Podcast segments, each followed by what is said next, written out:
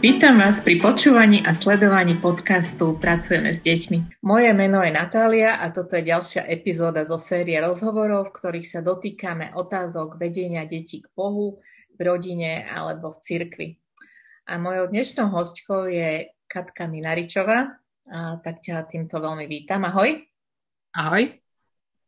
A dnešná epizóda je premostením k ďalšej série podcastov, tak sa budeme dotýkať viacej viacej tém a začneme e, tým, čo sme robili doteraz e, vašou rodinou a, a tým, aké máte vyskúsenosti e, s vedením detí k Bohu, s rozprávaním sa o Biblii, o Bohu a, a takéto otázky. Takže prosím ťa, predstav sa nám na začiatok. Volám sa Katka a mám dvoch synov. Ten starší má 15, mladší má 12 a vlastne venujem sa už celkom dosť veľa rokov práci s deťmi dobrovoľníckej v rámci cirkevného zboru Legionárska. No a tak teraz je to trochu inak, ale to bola taká moja služba dlho s deťmi a aj mojimi, aj inými. Áno, a to je vlastne možno moja taká otázka, že čo je iné, ale kým sa dostaneme k tomu, čo je iné teraz, tak eh, chcem sa ťa opýtať, že vaše deti sú už trošku väčšie. Eh, viacej sme sa venovali menším deťom, predškolákom, eh, viacej sme tu mali hosti, mamičiek, že ako sa im darí, čo používajú.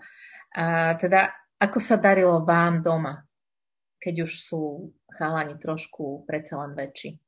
No, ja by som možno začala tým, že sme uh, možno trochu špecifickí v tom, že uh, Podobne ako spomínala v podcaste Maťka Šimová, aj my máme dieťa, ktoré má špeciálne potreby. Mladší syn má Aspergerov syndrom a vlastne e, tým aj e, od počiatku možno, že náš život bol trošičku iný ako takej bežnej rodiny, aj čo sa týka duchovného vedenia detí, ale aj čo sa týka takého bežného prežívania a e, možno, že teraz je to už, ako sú starší, je to už také podobnejšie ale vlastne tá, tá cesta bola taká možno, že trochu komplikovanejšia, možno trochu iná. Takže... Uh, skús, skús niečo o tom povedať, o tej ceste. V podstate by som možno, že povedala, um, už ten, tá diagnóza je veľmi známa, Aspergerov syndrom, ale možno, že tým, čo nevedia, aby teda vedeli, že čo to asi obnáša, lebo náš syn na prvý pohľad vyzerá úplne ako každé iné dieťa.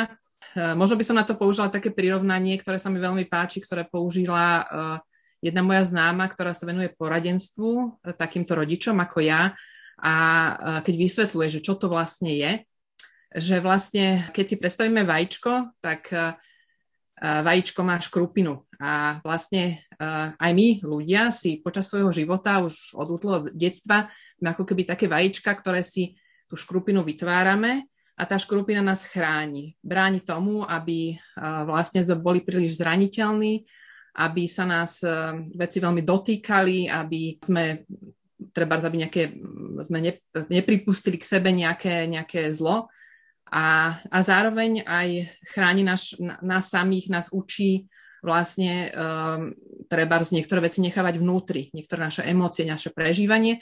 U niekoho sa môže stať, že vlastne sa potom e, staneme až takými, že až príliš vnútri prežívajúcimi ľuďmi a navonok ide toho málo, že až to hrozí, že sme takí málo autentickí. No a e, deti, čo majú Aspergerov syndrom, ako keby tú škrupinu nemali. Čiže oni vlastne zostávajú také extrémne citlivé vlastne celý život. Samozrejme, e, aj tam ten vývoj ide dopredu, čiže nejaká tá ochrana vzniká, ale sú také častokrát veľmi otvorené, veľmi úprimné, až e, to môže byť pre niekoho nepríjemné, ale zároveň sú aj veľmi zraniteľné, častokrát sú šikanované, e, ťažko e, sa im žije potom v takom väčšom kolektíve, zažívajú veľa zranení a veľmi to tak expresívne dávajú najavo. Takže, takže my sme si vlastne takouto nejakou cestou objavovania toho, čo, čo to znamená mať dieťa s Aspergerovým syndromom prešli a uh, musím povedať, že v podstate aj čo sa týka nejakého duchovného vedenia, uh, vlastne v niektorých veciach to išlo pomaly. Niekedy sa mi tak počúvam tak ideálne, ako to v niektorých rodinách je aj v týchto podcastoch, ale aj rada počujem, že hovoria, že nie vždy to tak ide a uh, tak by som chcela aj povzbudiť uh, tie maminy, ktoré možno sú v podobnej situácii, ako som bola ja, že, že mám také dve porekadla, ktoré mi k tomu sedia, že netlačiť na pilu, že to je také úplne zásadné pri Aspergeroch všeobecne, že uh, to dieťa neznáša nútenie a už duplom nie v týchto duchovných uh, veciach, ale nehádzať flintu do žita. Že uh, ono to príde, postupne po malých krokoch a vlastne hľadať ten spôsob, ako sa vlastne tomu dieťaťu priblížiť, ako mu tie veci komunikovať, e, e, ako je Maťka Šimová hovorila aj Davidko, aj um, Kupko, ale akékoľvek vlastne malé dieťa mala rado rituály, čiže ísť cez tie mhm. rituály, cez to čítanie Biblie pred spaním a postupne, postupne vlastne, ako sa aj vyvíja jeho nervová sústava a je schopný dlhšieho sústredenia, dlhšie obsedieť, tak potom prechádzať možno k niečomu takému, ako sú stíšenia. Takže tá cesta u nás naozaj bola dlhá a vlastne som sama tak hľadala, že, že čo, lebo je fakt, že ani jeden z nás, rodičov, doma nezažil niečo ako stíšenia, modlitby, takúto nejaké, takéto nejaké vedenie, čiže učíme sa to my popri našich vlastných deťoch. No a uh, potom uh, takému pravidelnejšiemu, uh, takému rodinnému času stíšení uh, sme prechádzali najskôr v takých obdobiach uh, ktoré som chcela nejak zdôrazniť v našej rodine, tak toho církevného roka, ako bol advent alebo pôst. A vlastne k tomu sme, som hľadala rôzne materiály, keď boli uh, chlapci menší, tak vždy sme tie ruky sa snažili zamestnať niečím, aby obsedeli, takže sme si vyrábali tak tematicky vianočné ozdoby, uh, k tomu uh, robili sme si ten Izajov strom, čo už teraz aj na Slovensku mnohí poznajú, čo je taký americký zvyk skôr, robíme vlastne doteraz také aktivity k tomu Izajomu stromu v advente a potom v poste sme si čítali a uh, veľmi mi napríklad e, v tom pomohlo, pred pár rokmi vyšla aj v Slovenčine, my sme ju mali najprv v angličtine od N. Voskamp, táto adventná kniha, kde sú aj veľmi pekné obrázky, tak tu odporúčam naozaj, že, ale je to už trošičku pre také staršie deti, tie texty sú už trochu náročnejšie, ale uh, aj cez tie obrázky sa dá keď človek chce začať treba v takom tom sviatočnejšom období, tak nám to veľmi pomohlo.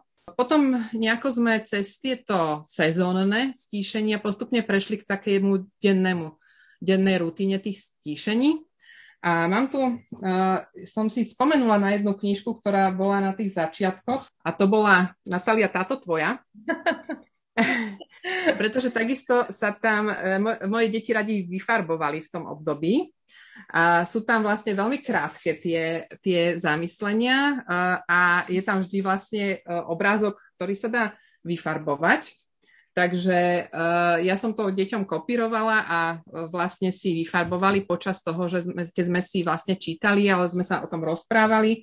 Takže to bolo vlastne taký, také obdobie možno, že pred troma rokmi, čiže starší syn mal 12, čo má teraz mladší. Mal 12, ten mladší mal 9, ten Asperger už to tak dokázal. Vlastne aj tým, že bol zamestnaný. Uh, tieto deti majú častokrát problém skončiť, čiže vlastne on, keď nemal vyfarbené, tak potom vlastne zase bol problém ísť spať. Pokračovať. Väčšinou teda to mávali večer tie stíšenia, takže uh, tak to už boli také drobnosti, Ale s ktorými to som ťa chcela vlastne uh, zastaviť v tom, keď si hovoril, že, že potrebujú mať zamestnané ruky. To ma zaujalo, že, uh, že myslíš si, že je to vlastne ten fenomén tých detí, ktoré majú vlastne tak, takúto potrebu, alebo že, že či to pomáha deťom všeobecne, uh, že akú ty máš skúsenosť? No, ja si myslím, že všeobecne uh, je to niečo, čo potrebuje každý z nás, ale táto digitálna doba to dosť odsúva bokom. A mňa to aj veľmi mrzí, že aj v školách, aj keď teraz je teda iná situácia, ale aj v bežnej škole som vždy zamýšľala, zamýšľala nad tým, keď som sledovala deti, že, že vlastne oni vôbec nič nerobia rukami. Že vlastne stále robia iba tou hlavou a pozerajú vlastne ešte v škole, aj keď bola normálna škola, že premietali im na tých dataprojektoroch vlastne prezentácie, že stále to bolo len také digitalizované a tie mhm. ruky vlastne zahálali a potom naozaj, že kade čo sa deje a moji chlapci chodia do školy, čo je pred zdrvivé väčšiny chlapčenská škola, takže kade čo sa tam potom deje, všelijaké vylomeniny. No ale niečo sa čo diviť, že mňa to tak mrzí a vlastne nejak takýmto spôsobom asi som sa dostala aj k Montessori pedagogike, ktorá je viac zameraná naozaj hlavne aj v tom útlom veku na tú prácu rukami A keď som videla, akú dobrú odozvu to má od toho mladšieho syna, uh, tak som sa do toho tak nejaké viac aj ponorila a viac sme aj doma robili z tých vecí. A tak som sa dostala potom vlastne aj k tomu, že existuje aj spôsob duchovného vedenia detí takýmto štýlom. Uh, je ich viacej, ale teda ten, ktorý mňa oslovil, sa volá Godly Play. Hej, a čiže... vlastne možno tak, také, také premostenie aj k tomu, čo si začala robiť ako svoju službu, tak by som sa ťa na to chcela opýtať, že jednak si sa venovala a venuješ svojim deťom, ale už na začiatku si spomínala, že, že si pracovala v cirkevnom zbore a posledne sme sa osobne videli takto pred rokom marci 2020, keď sme robili spolu taký workshop o, o vizuálnom jazyku pre deti, teda ako použiť práve tieto vizuálne pomocky, ako, ako pomáhať deťom dotýkať sa veci a objavovať. Takže rada by som sa ťa aj opýtala na, na toto, čo robíš, ako si sa k tomu dostala, čo to vlastne je. No tak e, ako som povedala, tak som sa vlastne uh, k tomu dostala nejako cez e, Montessori pedagogiku, keď som hľadala nejaké aktivity, že či existuje niečo také aj biblické v tomto smere. No a otvoril sa predo mnou taký úplne nový svet vlastne iného typu pomôcok. Mňa naozaj najskôr zaujala naozaj tá vizuálna stránka, keďže som tiež skôr asi vizuálny typ toho, že uh, vlastne sú tie pomocky uh, také estetické, pekné, dre, častokrát drevené, z pev, takého prírodného materiálu, z látok. A uh, potom vlastne, keď som sa viacej zahlbila, že som si kúpila nejaké knižky, objednala teda zo zahraničia, u nás neboli veľmi k dostaniu, tak keď som pochopila vlastne, čo je za tým, že, že vlastne je to trošku iný štýl vyučovania detí, je to skôr také spoločné premyšľanie nad príbehmi, také odžívanie si toho príbehu a vlastne takou nevyhnutnou súčasťou toho je, je to, práve preto sú aj tie pomôcky také robustné, že dieťa si samé potom môže ten príbeh prehrať, môže sa s ním akože pohrať, prejsť si cez neho a možno sa uh, možno viac preniknúť do celej tej, toto, čo k nemu hovorí, že nie je tam ako keby jedna myšlienka, ktorú ja chcem dieťaťu vštepiť tým, ale otváram dvere pre Božie slovo, aby pôsobilo. Čiže to mňa tak oslovuje, že tak ako keby sloboda, že tie otázky sú otvorené. Vlastne e, tak som postupne si vyrábala a zháňala nejaké pomôcky a tak som ich vlastne potom uh, nejako vnášala do svojej práce. Ja som najskôr robila uh, s deťmi vlastne, ako som vyrastala s tým mladším synom, že sme vlastne začali s jasličkami. Tam sme robili trošku iný program, ale tiež tam bolo veľa pomôcok ale postupne, keď som prechádzala k starším deťom a začala som učiť náboženstvo u mojich synov v škole, tak tam už som viac a viac vlastne používala túto metódu Godly Play. A tam vlastne berú deti do tej školy od 4,5 roka, čiže som tam mala na náboženstve aj vlastne malé deti v škôlkarskom veku. A oni veľmi radi mali tieto veci, že sa mohli e, niektoré z nich naozaj že aj pohrať, že niektoré to vedeli, niektoré sa nevedeli, tak uvoľniť v tom prostredí školy, ale jednoducho videla som, že to prináša svoje ovocie, takže vlastne potom som čoraz viac prechádzala na tento spôsob e, práce s deťmi. A chalani doma to zažívali pri mne, keď aj treba už vyrástli z tej mojej besiedky, že keď som si to doma skúšala, tak som si ich zavolala, že tak poďte pozrieť, že som im vlastne tú lekciu ukázala, takže ich vlastne poznali. Čiže mala si ako také skúšobné publikum. Áno. A do jakého veku je táto metóda je vhodná, alebo o, aké deti si teda učila v škole na náboženstve? Si, či si mala miešanú skupinu, si hovorila? Áno, mala som miešanú skupinu, čiže e, vlastne stalo sa, že tam naozaj bolo dieťa 4,5 ročné a treba naj, najstarší bol môj Jurko, ktorý už mal vtedy 9 alebo 10 že naozaj to bolo, ale zistila som práve, že táto metóda dáva takú možnosť, že aj tej zmiešanej skupiny a vlastne aj sám autor, ktorý ju vytvoril, uh, prišiel na to, že uh, pôvodne myslel, že je to tak do 12 rokov, ale vlastne zistil, že to je pomôcka, alebo teda metóda, ktorá sa dá použiť pre akýkoľvek vek a dokonca viem, že sa pracuje Uh, aj v Nemecku poznám jednu pracovničku, aj v, v Amerike je veľa, ktorí pracujú v domovoch dôchodcov s týmito pomôckami, so staršími ľuďmi. Zase preto, lebo je to vizuálne, lebo je to jednoduché, pomalé, tempo, zrozumiteľné, takže aj tam veľmi dobre reagujú, alebo v nemocniciach prichádzajú s tými pomockami za deťmi na posteli a tam, tam im hrajú príbeh. Uh-huh. Je to taký vlastne storytelling vo, do značnej miery, ale teda s tým všetkým, s takým tým vizuálnym, s tou vizuálnou stránkou, takže to ma na tom tak oslovuje. Takže dá sa pracovať naozaj so zmiešanou uh, skupinou detí. Hej, no trochu nás ovplyvnilo teda toto obdobie, ktoré prežívame, že ako používať vizuálne pomocky, keď ich môžeme tak ukazovať akurát cez, cez obrazovku, že je to oveľa zložitejšie. Takže ako sa posunula možno táto tvoja služba v tomto období, je moja ďalšia, ďalšia otázka. No ja som, keď som presne nad týmto rozmýšľala, že dievčatá moje kolegyne, sestry z legionárskej natáčajú besiedky pre deti. Ja som im za to veľmi vďačná. A som aj premyšľala nad tým, že no áno, že ale to by stratilo to e, dôležité, čo, čo tá vlastne metóda má, že jednak to, že vlastne po príbehu spoločne premýšľame a každý prináša niečo, že nie je to len také akože vyučovanie, že ja vás vyučujem, vy, vy počúvate, ale spoločne sa rozprávame a potom tá stránka toho, že to dieťa môže ten materiál mať naživo a môže s ním aj ono pracovať a môže vlastne vždy v podstate pri tej e, našej besiedke e, aj na náboženstve som sa snažila, pokiaľ to bolo možné, boli prítomné materiály aj z lekcií, ktoré sme už mali, čiže deti sa k nim mohli vrátiť. A k tým obľúbeným materiálom sa samozrejme vracali opakovane. Čiže toto tam chýba, tak mi sa mi to zdalo, že robí len také predstavenie, že mi celkom tak nesedelo. Takže, uh, takže to je jedna vec, že, že tak sa mi zdalo, že, že to je vlastne dosť, tento spôsob uh, online uh, vlastne je dosť proti tomu. Nedá sa to úplne preniesť. Nedá, nedá sa to úplne, že dá sa, samozrejme aj sú na internete sú tie lekcie nahraté, ale to, to, to, to sú skôr pre nás ako učiteľov, ale mhm. to dieťa nemá z toho to, čo by malo mať, aj keď jasne dá sa. Ale čo ja vlastne v tomto vnímam uh, ako dôležité je, že podstate tú metódu uh, preniesť ako keby do rodiny, že my teraz, teraz doma s chlapcami uh, už sú veľkí, ja už nerobím lekcie, ale uh, napríklad veľmi nám vyhovoval spôsob tých lekcií, ktoré si mala ty, Natália, cez vlastne ten tú platformu Pracujem s deťmi, ten seriál List FSK, že vlastne tam boli vždy otázky.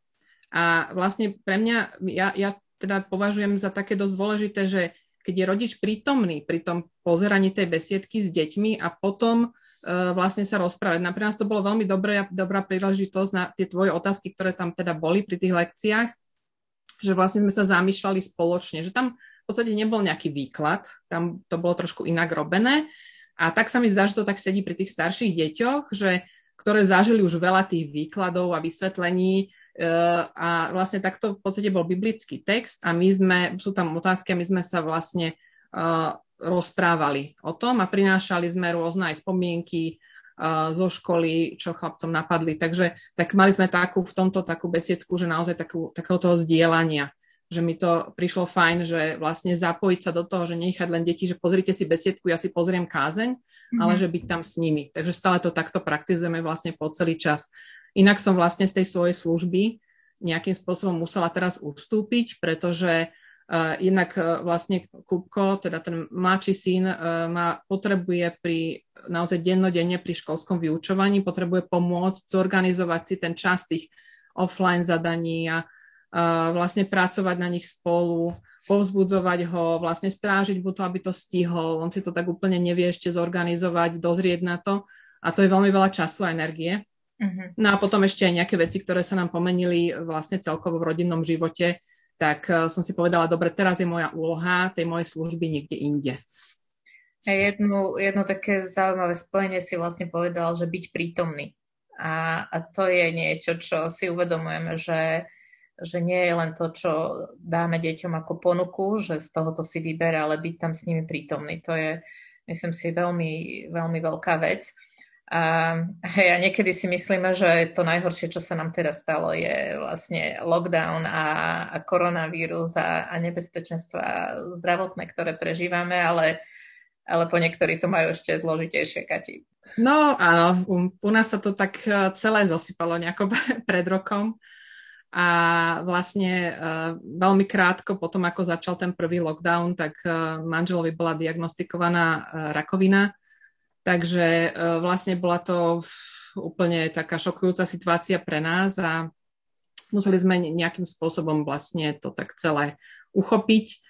a prežiť to a proste vlastne aj komunikovať to deťom. No a to vlastne možno niečo z toho, čo som chcela tak nejak priniesť, okrem toho, čo som hovorila ohľadom tých detí so špeciálnymi potrebami, že byť trpezlivý, tak aj v tomto je také, že, že vlastne u týchto starších detí naozaj je podľa mňa kľúčové to, že oni vidia nás, ako my prežívame životné situácie a že uh, samozrejme môžu vidieť aj naše zlyhania, že uh, som tak veľmi vďačná Pánu Bohu, že tak nejak nás podržal v tom čase, že, že my sme nešli do takého nejakého, že by videli, že sme akože teraz odpadli od Boha kvôli tomu, že proste prečo si nám toto spravil, lebo mne tesne predtým mi zomrel otec, čiže to bolo naozaj také akože ťažké obdobie, že teraz akože čo sa to na nás valí, že proste pán Boh nás opustil, ale že vlastne sme tým nejak tak dokázali prejsť s Božou pomocou a dokázali sme uh, to vlastne deťom komunikovať. To je jedna z takých ako našich zásad uh, aj výchovných je, že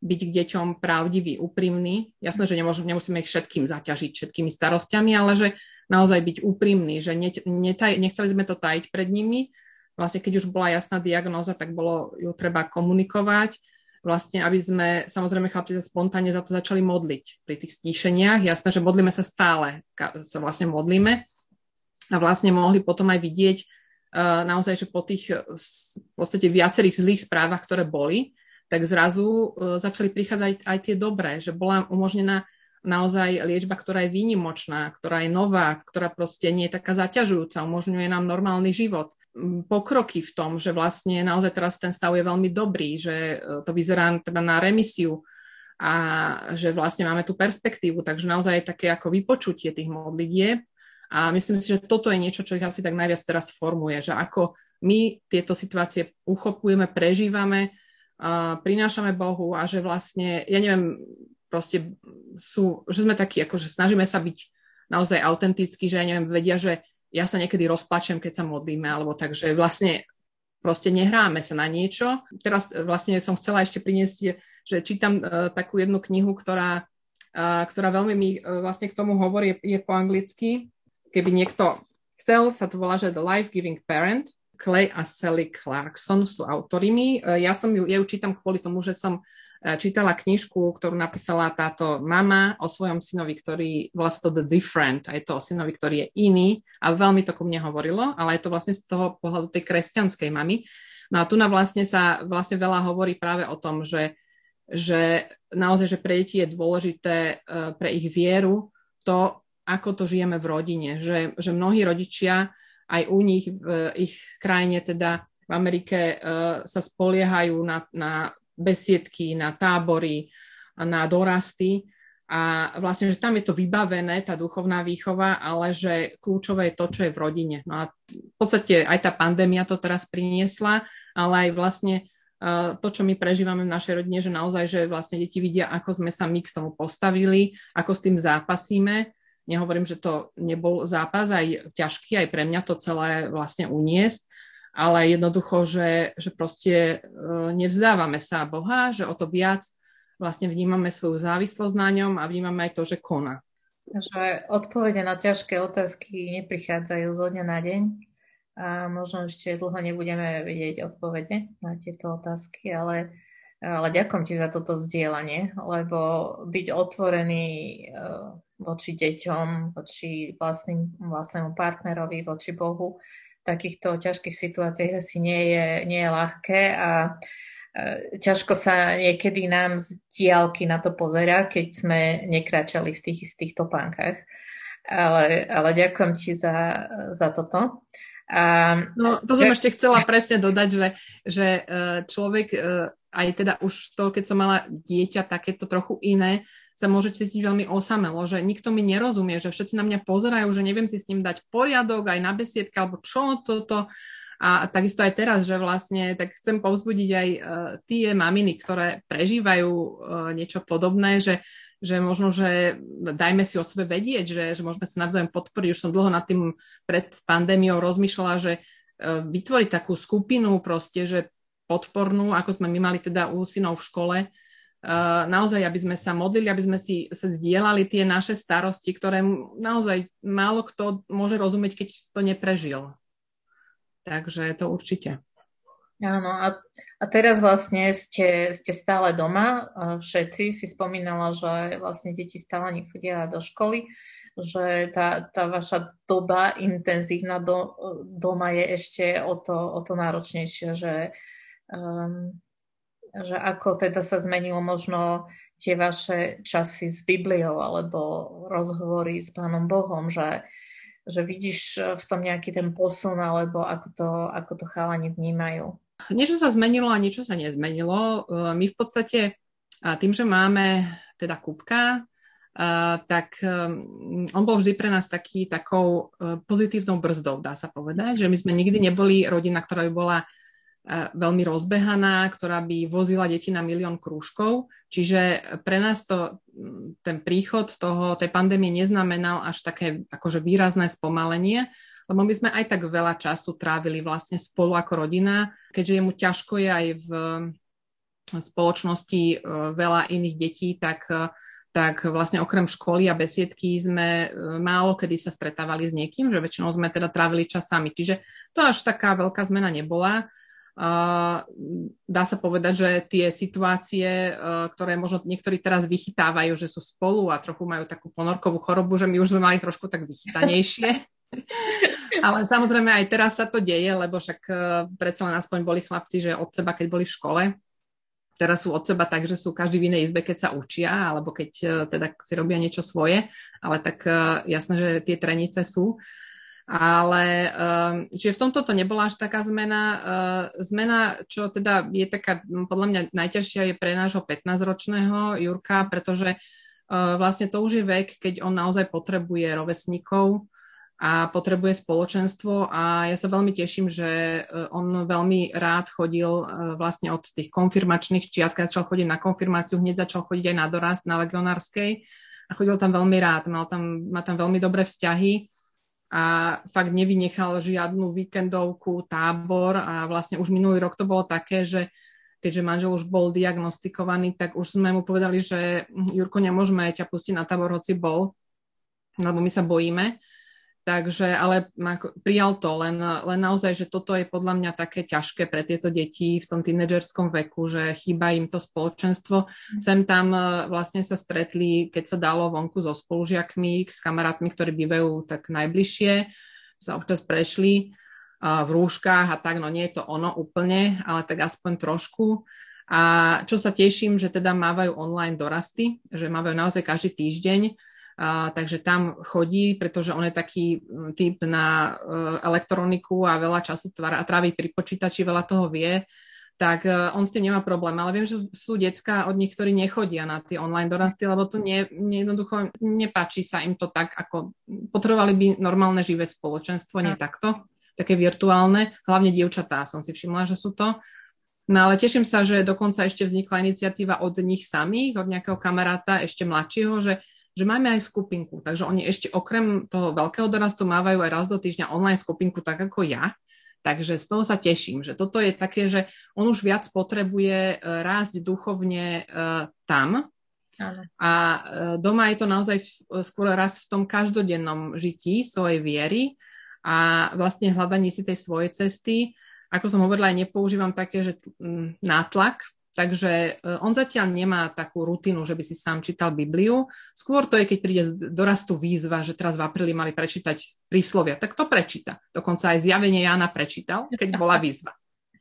Ale takže skôr to je také, že, že to čítanie je zatiaľ len v rámci toho, že si čítame spolu ako rodina.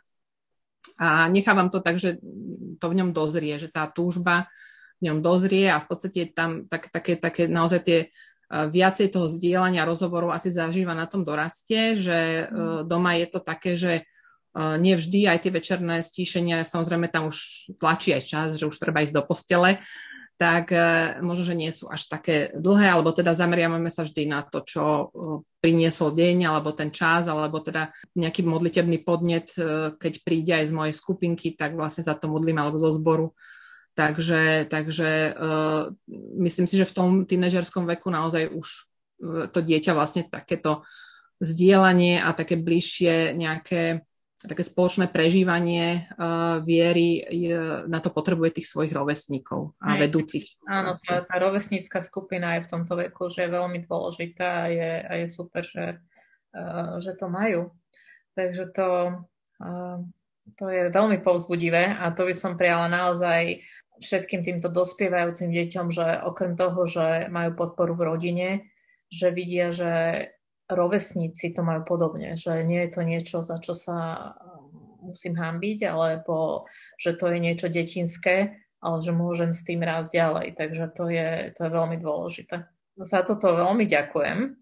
A taká otázka na záver, že čo je niečo, už si spomenula to, že by si rada mala nejakú podpornú skupinu, alebo niečo, čo by mohlo pomáhať podobným rodinám a mám ako, ako ste vy. Že teda čo by mohol byť taký modlitevný podnet alebo nejaká, nejaká výzva do, do ďalších dní, že v čom môžeme prípadne my pomôcť alebo ako, ako pomáhať alebo povzbudzovať tých, ktorí majú podobné e, výzvy v živote.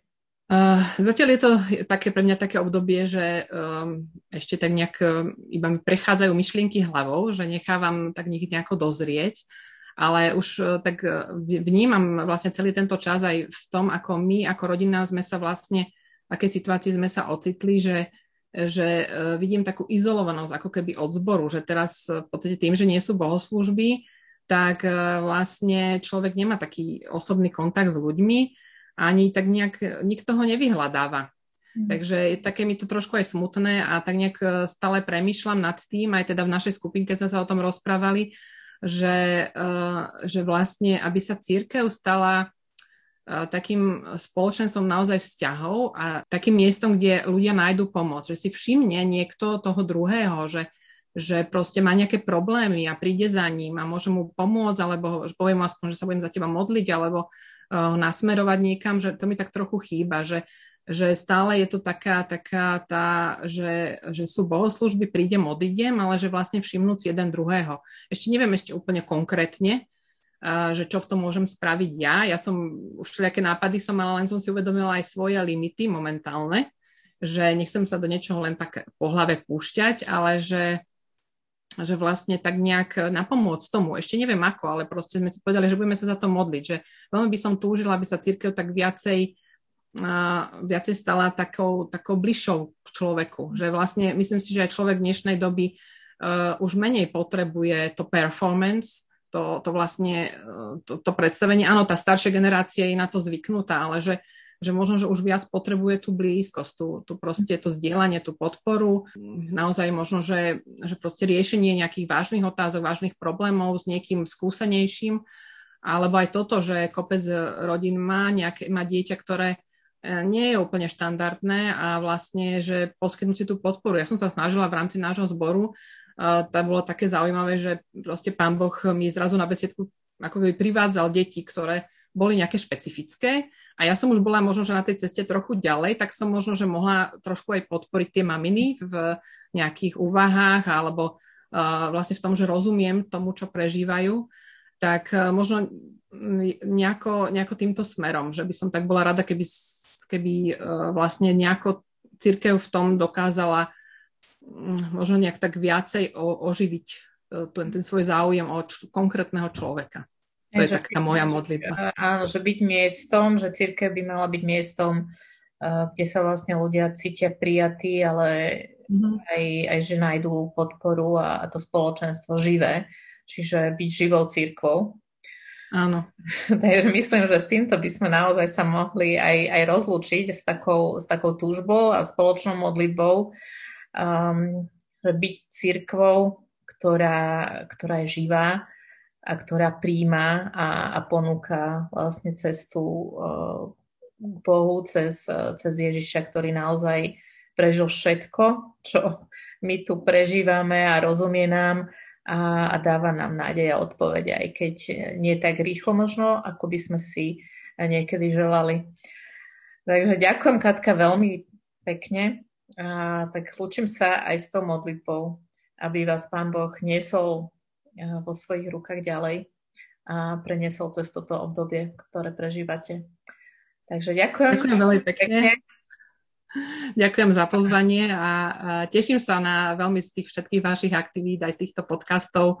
A naozaj myslím, že nás to tak spája a vidíme, že sa niečo deje, že, že nie, nespí tu, nespia tu všetci doma, ale že naozaj sú tu ľudia, ktorí pracujú a ktorí nás podporujú, tak ďakujem veľmi pekne. Ďakujem a vidíme sa na budúce.